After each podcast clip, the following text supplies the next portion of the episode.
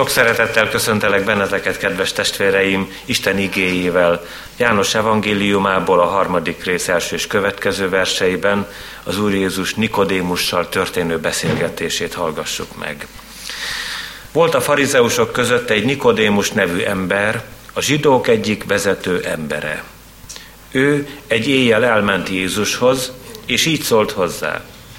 Mester, tudjuk, hogy Istentől jöttél tanítóul, mert senki sem képes megtenni azokat a jeleket, amelyeket te teszel, ha csak nincs vele az Isten. Jézus így válaszolt. Bizony, bizony, mondom neked, ha valaki nem születik újonnan, nem láthatja meg az Isten országát. Nikodémus ezt kérdezte tőle. Hogyan születhetik az ember, amikor vén? Bemehet anyja méhébe? És megszülethetik ismét? Jézus így felelt. Bizony, bizony, mondom neked, ha valaki nem születik víztől és lélektől, nem mehet be az Isten országába. Ami testtől született, test az. És ami lélektől született, lélek az. Ne csodálkozz, hogy ezt mondtam neked, újonnan kell születnetek. A szél arra fúj, amerre akar, hallod a zúgását, de nem tudod honnan jön és hova megy. Így van mindenki, aki a lélektől született. Nikodémus megkérdezte tőle, hogyan történhet meg mindez? Jézus így válaszolt. Te Izrael tanítója vagy, és ezt nem tudod. Bizony, bizony mondom neked, amit tudunk, azt szóljuk és amit látunk, arról teszünk bizonyságot. De nem fogadjátok el a mi bizonyságtételünket. Ha a földi dolgokról szóltam nektek, és nem hisztek, akkor hogyan fogtok hinni majd, ha a mennyeiekről szólok nektek? Mert nem ment fel a mennybe senki, csak az, aki a mennyből szállt le, az emberfia.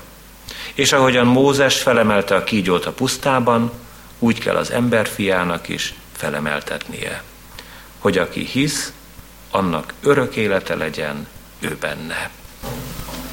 Kegyelem nékünk és békesség Istentől, ami atyánktól, és az Úr Jézus Krisztustól.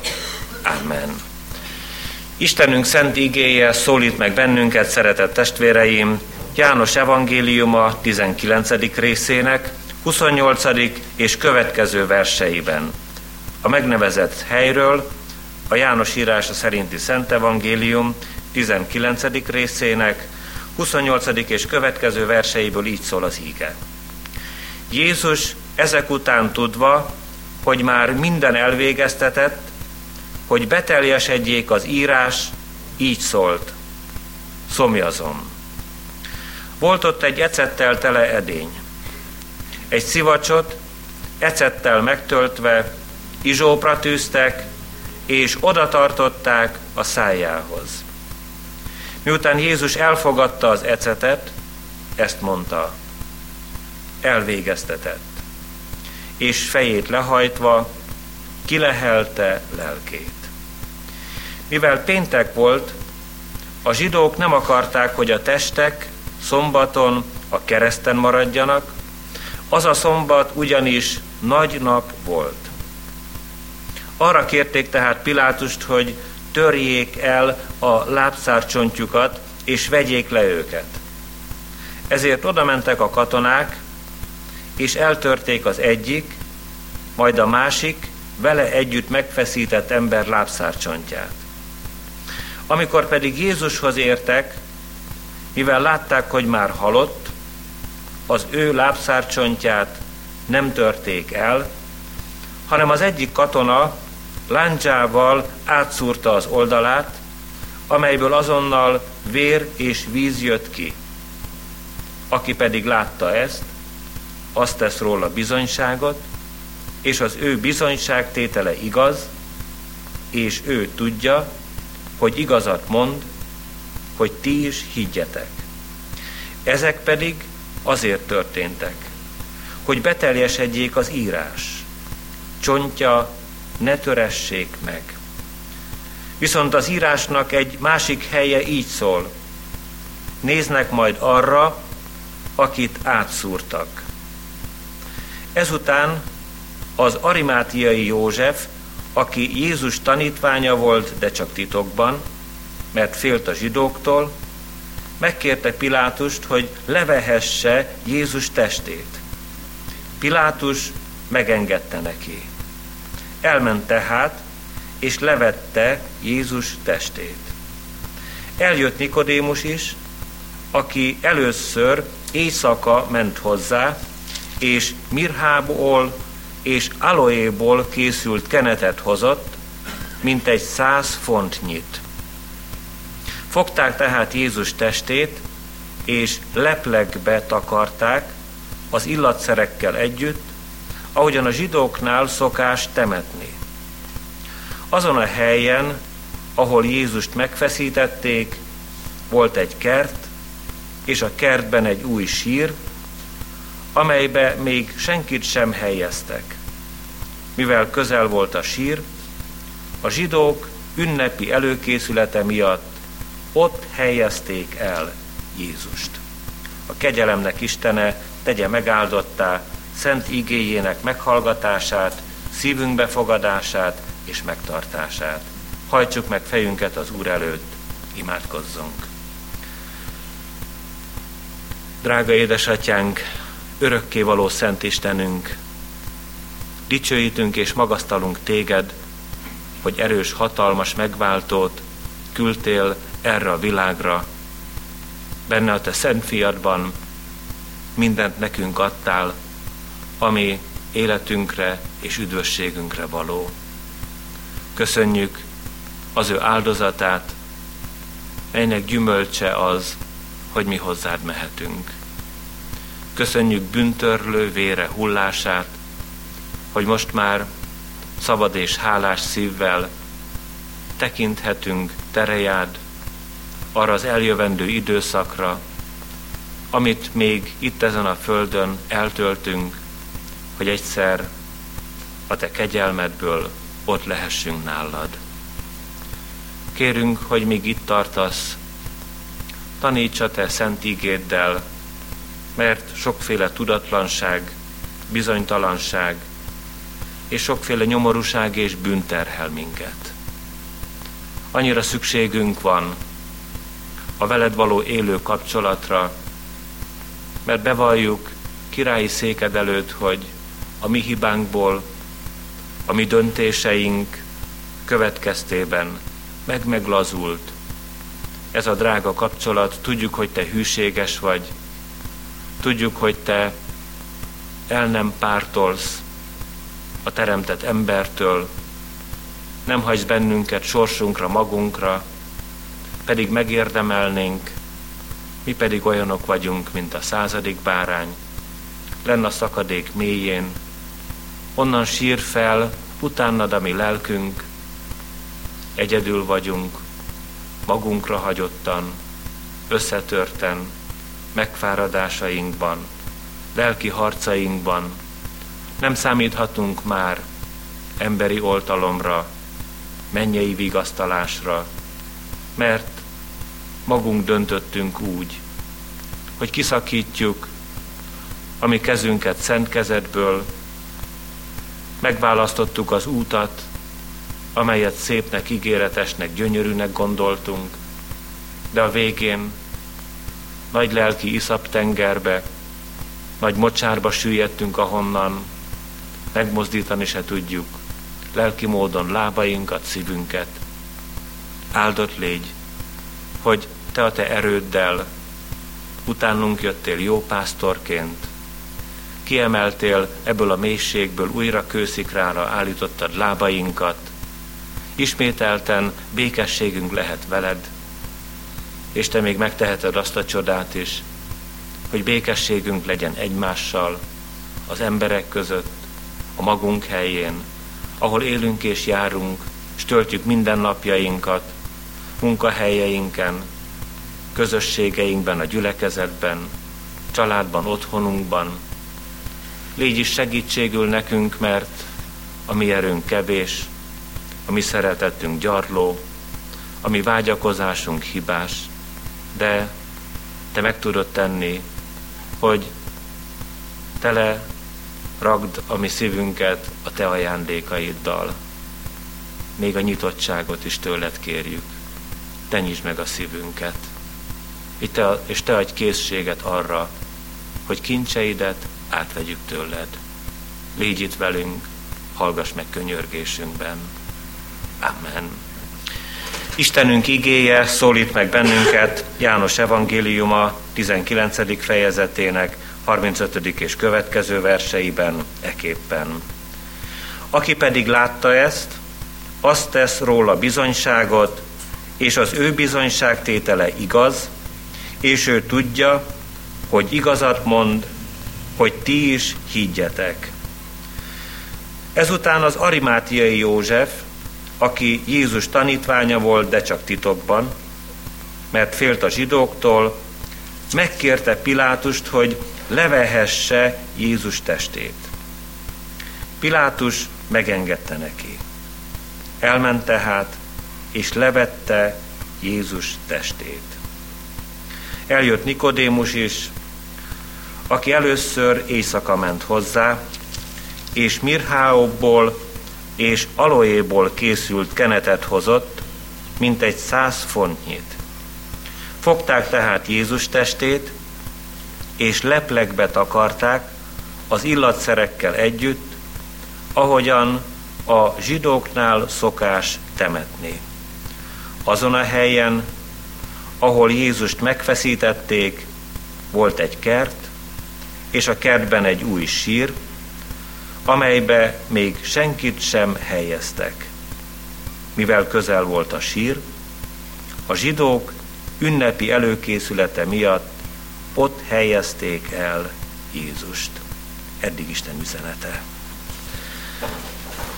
Kedves testvéreim, a mai nap összegyülekezésünk eseménye igen speciális. Három gyászoló család is itt van közöttünk, és mind a hárman többszörös gyászt hordoznak. Egyik testvérünknek régebben évekkel ezelőtt haltak meg a szerettei, három ravatalra emlékezik. Másik kedves testvérünk egy friss gyász és egy tavalyi gyász szomorúságát hordozza. És a harmadik drága család, aki itt ül bal kezem felől, ő is, az ő kedves családjuk, többszörös gyászt hordoznak, a temetési bizonyságtételben úgy mondtuk el, hogy a megpihent testvér két édesanyát gyászol, egyet, aki életet adhatott fiának, és egy másik édesanyát, aki az első édesanyja után, annak halála után felnevelte őt. És íme Isten szent lelke gondoskodott arról, hogy most az Úr Jézus Krisztus temetése, története legyen előttünk a bibliolvasó kalauz mai napra kijelölt új szövetségi ige szakaszában. Megvallom ti nektek, kedves testvéreim, hogy kísértés alatt voltam. Mert a lelkipásztor az ige választásban is megkísérthető. Másik két ige, szintén a bibliolvasó kalauzból előttem volt, a királyok első könyve második részében egy különös történetet olvasunk egy trón átvételről. Adonia királyfi a maga hatalmaskodása szerint megpróbálta megragadni a királyságot, elvenni azt még Dávid életében.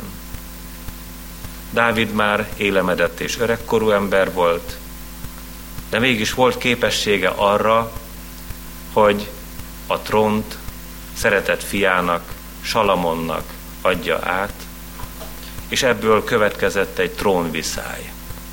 Mint a magyarság történetében István és Koppány harca, úgy mutatkozott meg Salamon és Adónia harca. Különleges volt Dávid király haldoklása napjaiban, amikor magához hívatta Salamon királyt, és azt mondta, hogy én megfogadtam ugyan az én Istenemnek, hogy nem bántom az én ellenségeimet, de most te neked. Megmondom, hogy ha én elmegyek, mint elmegy minden ember, akkor gondoskodj arról, hogy Joába a hadsereg parancsnok rövidesen haljon meg. Gondoskodj arról, hogy Simei, aki engem megdobált kővel, amikor Absolon a másik fiam elől menekültem, ő pedig úgy menjen el a minden élők útján, hogy a fejét te borítsd vérbe. Dávid király mondja ezeket, a nagy király. Aztán eljön a pillanat, egész rövid idővel a hatalom átvétel után, amikor úgy tűnik, hogy Adónia, a másik király jelölt, valami olyat tesz, amit nem szabad. Salamon, a bölcs király, azonnal megöleti őt. Kézenfekvő bizonyságtétel lehetett volna, érdekes, megragadó, színes, különös. Sok mindenben ilyen-olyan párhuzamokat tehettünk volna, ilyen vagy olyan eseményekre utalhattunk volna. Isten lelke megakadályozott engem ebben. Azután a példabeszédek könyvében szintén adva van a mai napi Ószövetségi ige szakasz, mert a példabeszédek sorban egymás után következnek hétről hétre, és itt is egy nagyon megragadó gondolat az, amiről szólhattunk volna, elolvasom ti nektek. Ágúrnak a Masszai Jáke fiának a beszéde, ez, amit olvasok. Két dolgot kérek tőled, mielőtt meghalok. Ne tagadd meg tőlem. Óvj meg a hiába való és hazug beszédtől. Se szegénységet, se gazdagságot ne adj nekem. Adj annyi eledelt, amennyi szükséges, hogy jól lakva meg ne tagadjalak, és ne mondjam, kicsoda az Úr. El se szegényedjek, hogy ne lopjak, és ne gyalázzam Istenem nevét. Amikor az Úr lelke elém hozta ezt a példabeszédekbeli ígét, igen, igen, gondolkoztam, hogy mennyire aktuális, milyen időszerű. Aztán szintén az Úr lelke megvilágosította előttem, hogy az erről való beszédet mai napság megoldják a lelkipásztorok helyett a politikusok.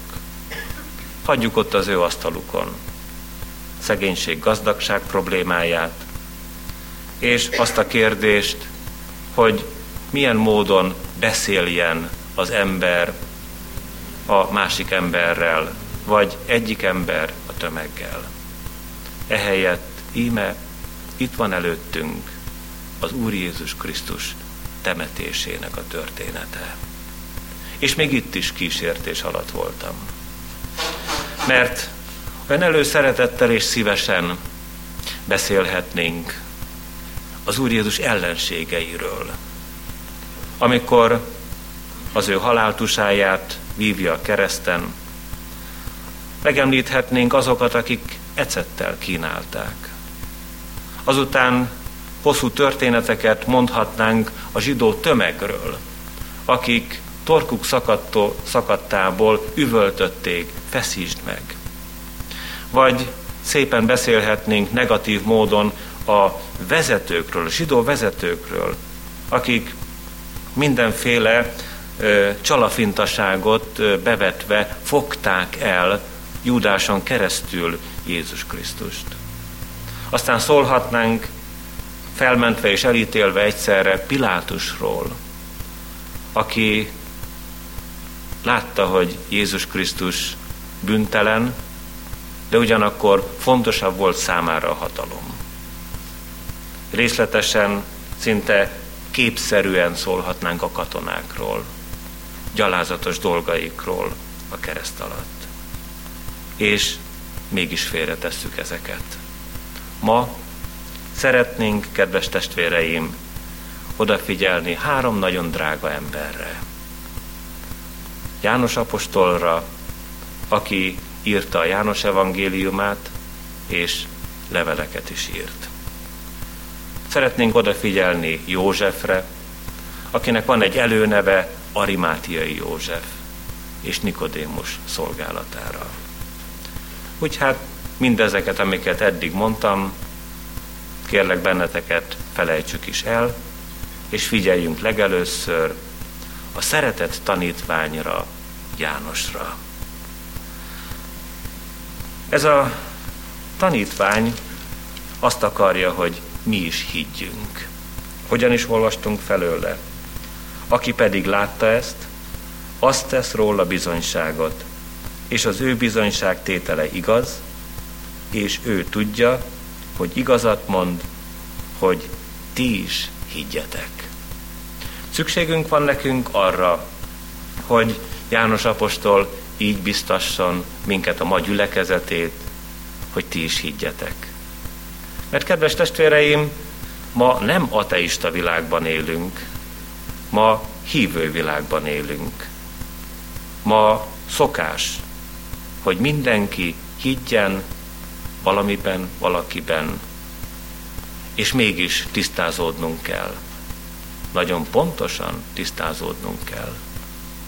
Mert amikor azt mondjuk, hogy ma egy hívő világban élünk, és az ateizmust szinte ki lehet iktatni a közgondolkozásból, akkor ezzel nem mondjuk azt, hogy hitbeli szempontból teljesen veszélytelen helyzetben vagyunk. Sőt, nem tudom, hogy nem veszedelmesebb helyzetben vagyunk-e, mint amikor volt ateizmus, és így osztották fel a társadalmat, a tömeget, hogy hívők és nem hívők.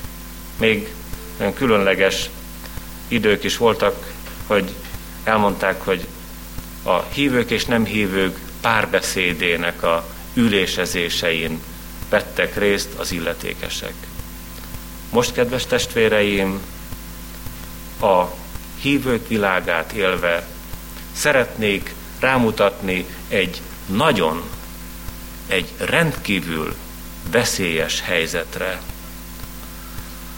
Amikor mi valakiben vagy valamiben csak úgy általánosan hiszünk, akkor, kedves testvéreim, nem hívők vagyunk, hanem hiszékenyek. Megragad bennünket, példaként mondom el csupán, talán a televízióban egy reklám, és már elmondják nekünk ott 150-szer, hogy arra a valamire nekünk égetően szükségünk van. Nélküle nem leszünk boldogok, nélküle sivár és unalmas lesz az életünk, és akkor kis pénztárcánkat megszorítjuk, megvesszük azt a valamit, megnézegetjük, használjuk, és előbb-utóbb azért magunknak nem merjük bevallani, de mégiscsak így van, rászettek, becsaptak bennünket, és így augusztus véget tájt, két-három év múlva kitesszük, amikor a lomtalanítás van, és elviszik tőlünk. Ezt meg megismétlik sokszor velünk, de talán ez még a kisebbik baj. A nagyobbik baj, amikor az érzelemvilágunkat, az értelmünket, a gondolkozásunkat célozza meg egyik vagy másik ember személyében a sátán. És el akar hitetni, mert ő a nagy hitető. Nem hitetlenséget, azt is akar beültetni a szívünkben a kételkedés formájában, de a nagy hitető el akar bennünket hitetni úgy, hogy mi ne higgyünk Jézus Krisztusban, hanem más valamiben, más valakiben higgyünk, hogy az emberek ne higgyenek és ne üdvözüljenek. Kedves testvéreim, amikor a hívők világáról beszélünk így általánosságban, szabad megjegyeznem, ma egyre kevesebben hisznek Isten fiában, Jézus Krisztusban. Úgy, mint személyes megváltójukban. És ez az emberi életnek a legnagyobb tragédiája. Vannak tragédiáink, és kicsit félre mondom a nagy tragédiákat, de mégis így fogalmaznék, hogy nem az az emberi életnek a legnagyobb tragédiája, ha valakinek kiveszik a fél gyomrát. Vagy hogyha fél tüdővel lélegzik. Vagy hogyha az egyik szemére egyáltalán nem lát. És még ezt a sort folytathatnánk bőségesen, megerősítem még egyszer, kérlek figyeljetek ide. Az emberi életnek a legnagyobb tragédiája az, ha valaki nem hisz Jézus Krisztusban, mint az ő személyes megváltójában. Ezért, kedves testvéreim, égetően szükségünk van arra, hogy János, az Úr Jézus Krisztusnak a drága szolgája és tanítványa mondja el mi nekünk, hogy ti is higgyetek. Most már tudjuk, hogy kiben. Ti is higgyetek abban a drága Jézus Krisztusban, akiről a levelében János ilyeneket ír. János első leveléből olvasom.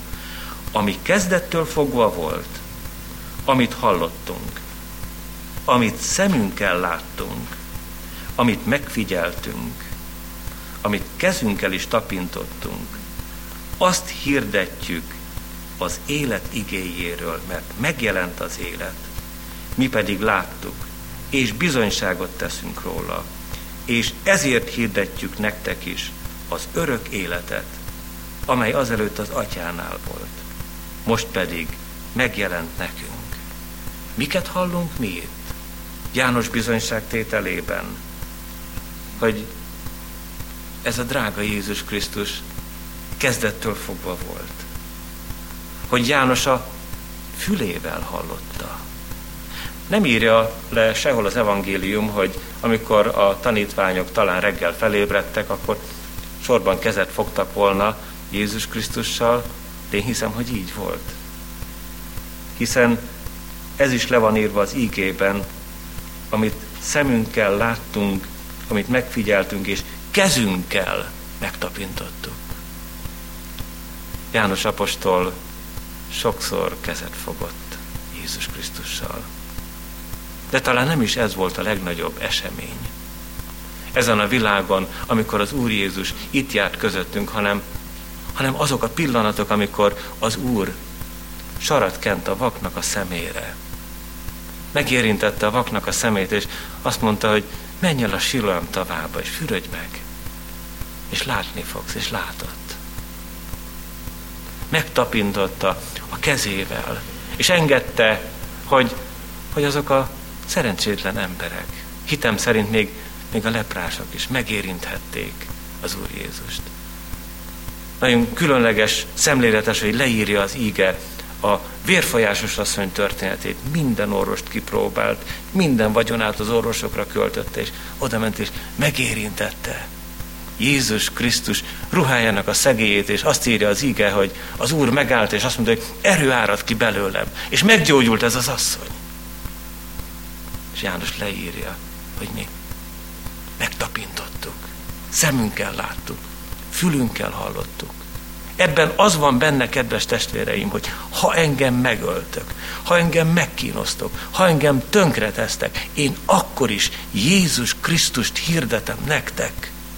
Senki mást. Úgy, ahogyan később tette ezt Pálapostól, hogy nem akarok tudni köztetek másról, mint Jézus Krisztusról, róla is, mint megfeszítetről. Vajon, szeretett testvéreim, szeretnénk-e megmaradni életünk legnagyobb tragédiájában? Mert ha valaki nem hisz Jézus Krisztusban, akkor az élete legnagyobb tragédiáját engedi magára szakadni. Vegyük ezt komolyan. Azután előttünk van egy másik kedves, drága ember, Arimátiai József. Ő pedig nem bizonyságot tesz, hanem azt akarja, hogy szolgáljunk az Úrnak. Beszéljünk a szolgálatról. Titkos tanítvány, hosszú időn keresztül úgy van írva az ígében, hogy fél a zsidóktól. Hát félelmetes ez a világ. Ha zsidó országban, ha Magyarországon, ha Európa bármelyik népei terén tájékozódunk, a világ félelmetes. És Arimátiai Józsefnek volt is mit féltenie. Tagja volt a nagy tanácsnak, nagyon képzett, elismert, kiváló ember.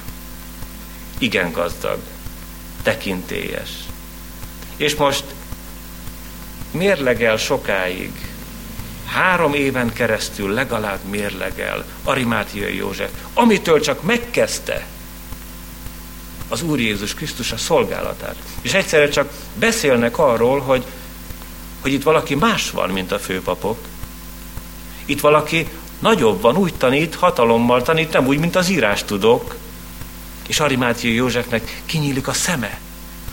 Nézzük csak meg, ki ez a Jézus Krisztus. De veszélyben a hatalom. De veszélyben a emberi méltóság. De esetleg még ő belőle a gazdagból kollus szegény lehet. Ezért titokban szereti Jézust. Ne bántsuk Arimáti Józsefet ezért. Sőt, gondoljuk meg, hogy titokban, de szereti. Titokban, de ragaszkodik hozzá. Titokban, de ennek valahogy előbb-utóbb napfényre kell jönnie, ami az ő szívében van. És amikor a legveszélyesebb, amikor a dolog a legrázósabb, akkor jön.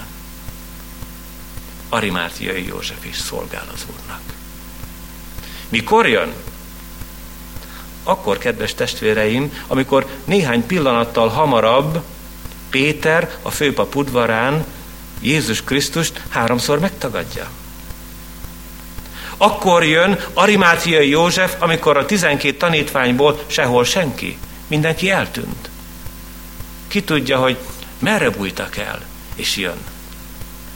Jön Arimátiai József. Megy Pilátushoz. Péter nem is mehetne. Mert Péter nem az a kategória. A cselekedetek könyve feljegyzi Péterről, hogy ő egy halász és írás tudatlan ember. Ha oda menne Pilátus palotájának a közelébe, a, az ajtóőrök kidobnák abban a pillanatban. Arimátiai Józsefet azonban megsüvegelik. Közeledik Pilátus palotájához, tudják, ez az ember a nagy tanácsnak a tagja. Biztos, hogy valamilyen fontos beszélgetése lehet a helytartóval. Utat engednek neki.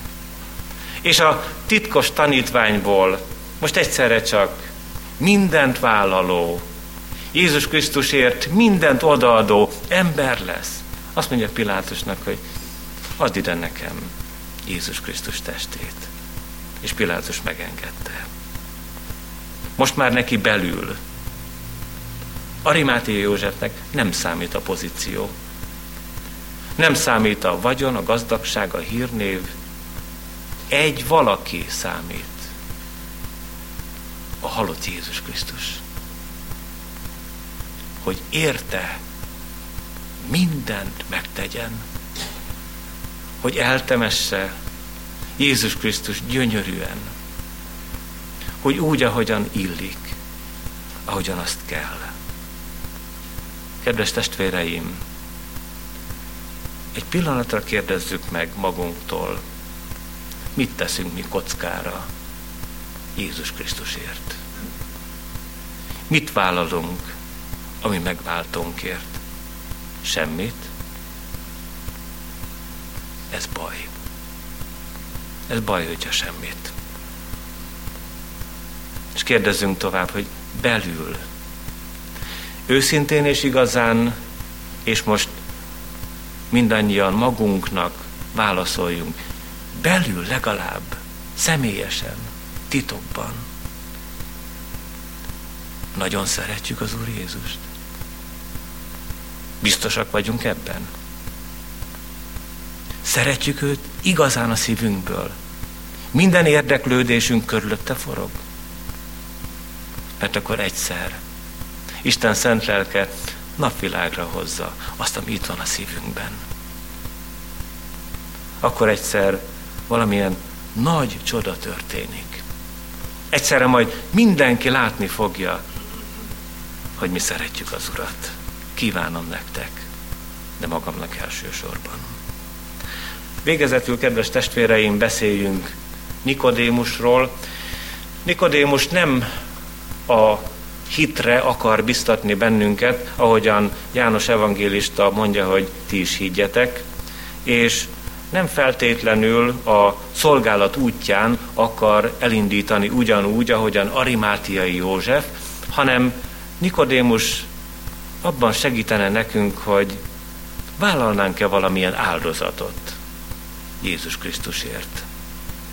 Azt olvastuk felőle, hogy mirhából, mirhából és aloéból készült kenetet hozott, száz fontnyit.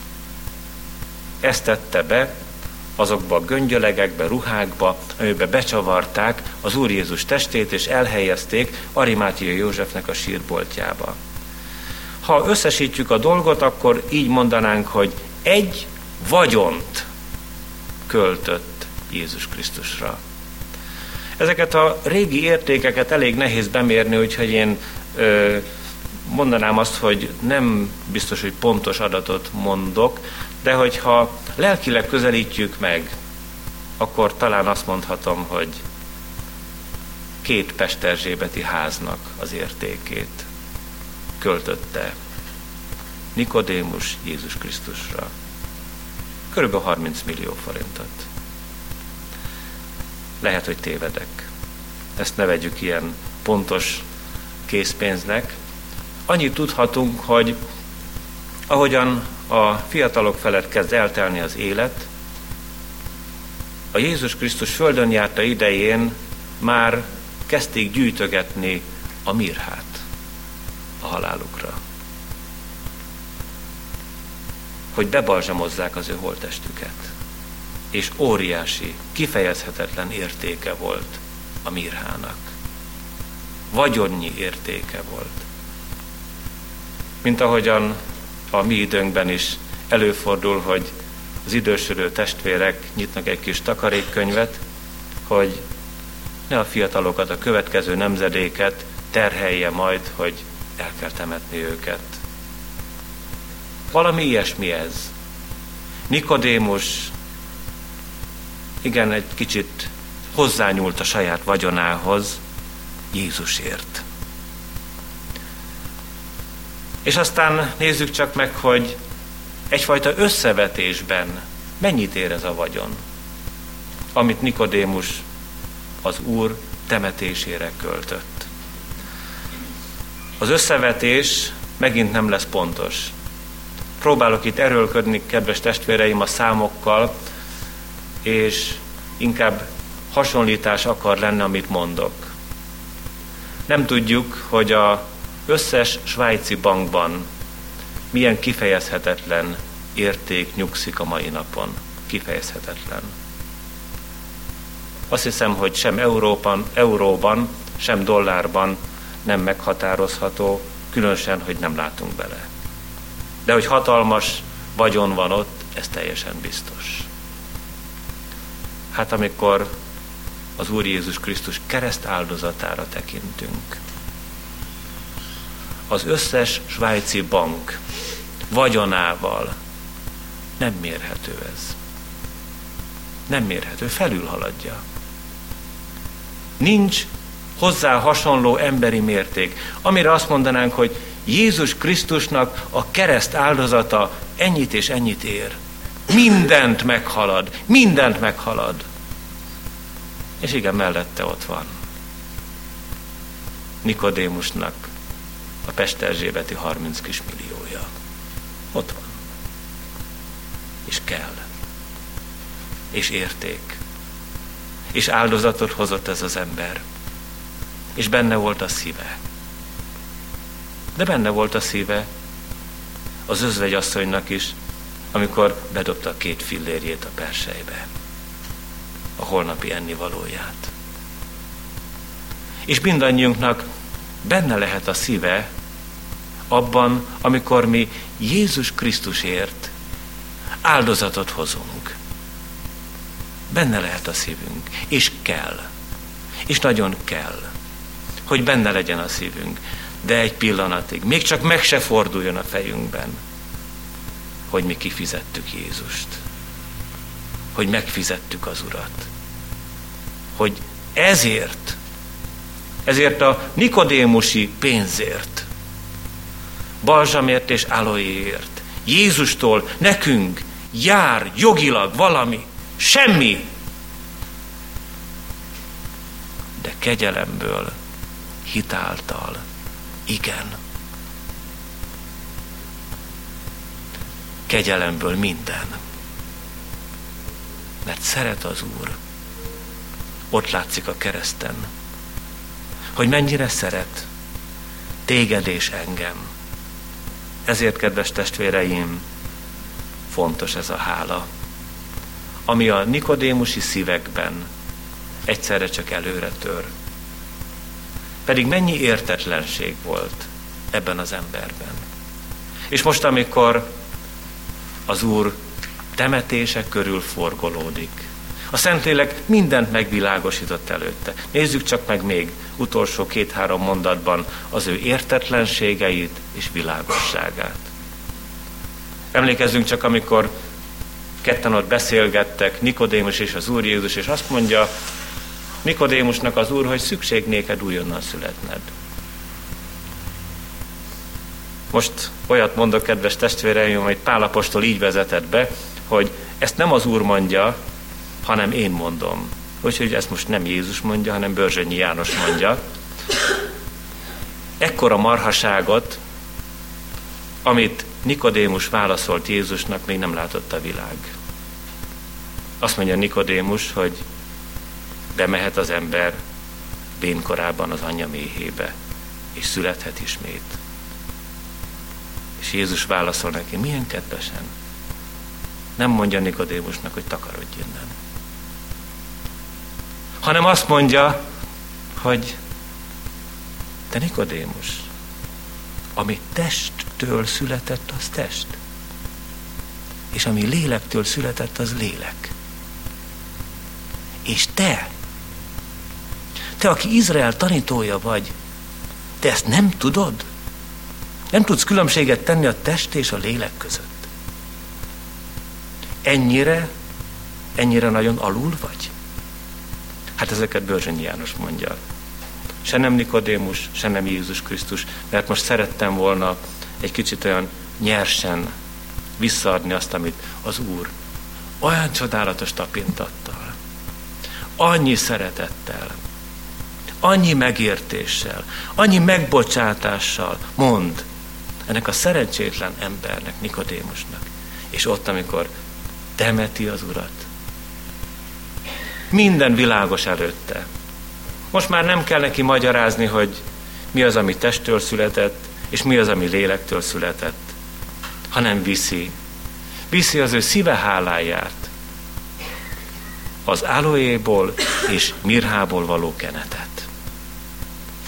Vajon tudnánk-e mi is a sok okoskodásaink, értetlenkedéseink, magyarázkodásaink, kutatgatásaink és emberi hamis bölcselkedéseink helyett vinni az Úrnak a szívünk háláját. Mert ha visszük, akkor, akkor mi járunk jobban. Mi leszünk boldogok. Végre a Szentlélek, mint Nikodémusnak a szeméről, a mi szemünkről is leveszi a leplet, hogy lássunk világosan, hogy az Úr Jézus Krisztus boldoggá tegye a mi szívünket, e földi életre, és az örök életre. Amen. Urunk, ajándékaidat mindig olyan könnyen tudtuk elfogadni. Akkor, amikor örömet adtál, azt olyan természetesnek vettük. Köszönjük néked, Urunk, azokat, akiket hazahívtál. 44 éves korban, 60 éves vagy 63 éves korban. Köszönjük néked, Urunk, hogy életüknek egy bizonyos idejét vel megajándékoztad azokat, akik hátra maradtak,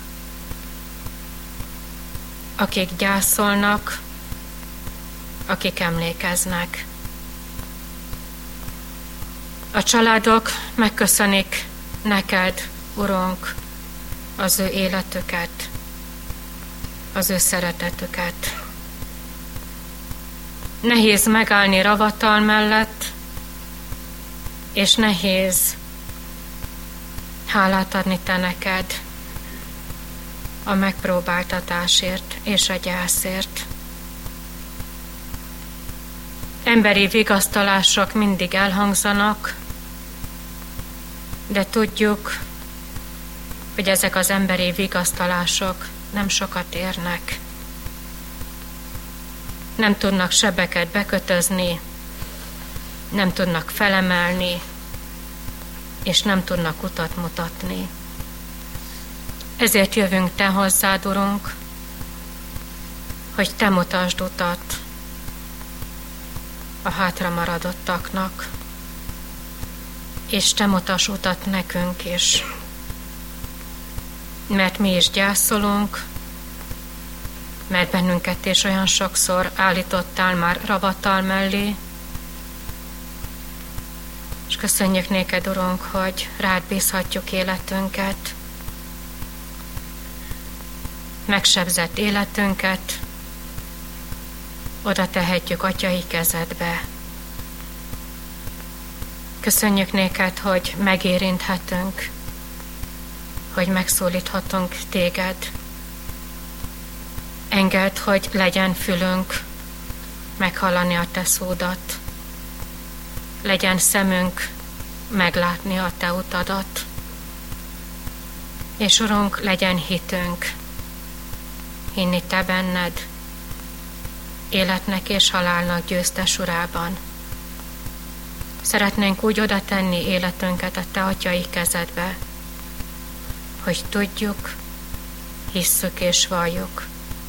Uram, Te vagy életem megváltója. Amen. Együtt mondjuk el az Úrtól tanult imádságot. Mi, Atyánk, ki vagy a mennyekben, szenteltessék meg a Te neved, jöjjön el a Te országod, legyen meg a Te akaratod, mint a mennyben, úgy a földön is.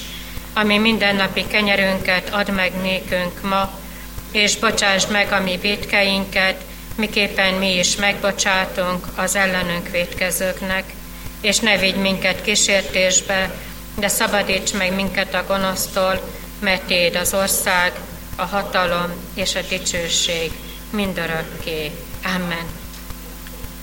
Áldjon meg téged az Úr, és őrizzen meg téged.